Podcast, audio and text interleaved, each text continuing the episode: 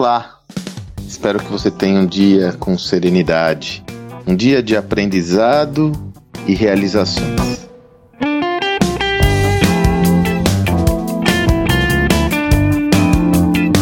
Dia desses eu estava assistindo, nem era um documentário, não é o documentário sobre o Michael Jordan, mas era uma matéria num, num canal esportivo que demonstrou ou apresentou uma estatística muito curiosa. Mike, você sabe que o americano é exímio em desenvolver indicadores, informações estatísticas sobre tudo o que acontece no esporte, né? Até quase que um, uma mania dos americanos, que é muito legal. É, esse apresentador, um gringo, comentou o seguinte: Olha, tem uma estatística impressionante do Michael Jordan que aparentemente é contraditória. Sabe aquelas cestas do basquete que acontecem no estouro do cronômetro? No estouro do tempo. Falta lá 3 segundos, 4 segundos, 2 segundos, 1 segundo, a bola cai na mão de um jogador para decidir o jogo. São as chamadas cestas decisivas ou a cesta no estouro do cronômetro. Pois é a cesta mais importante do jogo, afinal, se você acerta ou erra aquela cesta, se a diferença de pontos é pequena, ela vai sentenciar o placar daquela partida. Michael Jordan é o atleta esportivo da NBA, a liga de basquete americana, que mais errou cestas decisivas na história. É aquele que mais errou. Porém, da mesma forma, Michael Jordan é o atleta da NBA que mais acertou cestas decisivas na história. Curioso, não é? O que está por trás dessa aparente contradição que não é contradição nenhuma? Por que isso aconteceu? Porque o mesmo jogador tanto errou muito como acertou muito. Porque a bola caiu na mão dele. Ele não se eximiu da responsabilidade de decidir aquela partida. Muitos jogadores ficam temerosos com isso, sentem a tremedeira nas pernas, sentem insegurança e não pedem a bola. Ele não, ele nunca se eximiu da responsabilidade. Se nós formos somarmos essas duas estatísticas, obviamente nós chegaremos na mais relevante.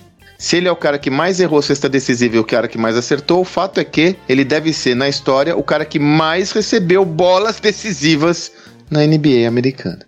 Por que, que eu tive o insight de trazer essa informação aqui em meus áudios para você. Muitas vezes o medo paralisa, já comentei mais de uma vez aqui. Você acha que ele não ficava inseguro quando pegava aquela bola de acertar? Não, claro que ele estava inseguro, claro que ele tinha medo de errar, mas o medo de errar não pode lhe paralisar. O medo de errar não pode ser maior do que a vontade de vencer. Dessa forma, muitas vezes nós nos deparamos com uma situação onde Entendemos que abdicar da decisão é abrir mão de uma escolha. Não, não, não vou decidir, depois eu vejo isso. Você tem que entender que ao abdicar de uma decisão você já está fazendo uma escolha. A escolha por não fazer nada. Como já disse mais de uma vez aqui, em tempos como o atual, onde as transições e movimentações da sociedade acontecem com uma velocidade avassaladora, muitas vezes não fazer nada é mais perigoso do que fazer algo. Não me refiro aqui a fazer algo de forma atabalhoada. Também um movimento sem assertividade é inadequado. Para que Michael Jordan chegasse nesse nível de excelência de pedir a bola decisiva, ele treinava extenuantemente, centenas de arremessos diariamente para poder ter assertividade.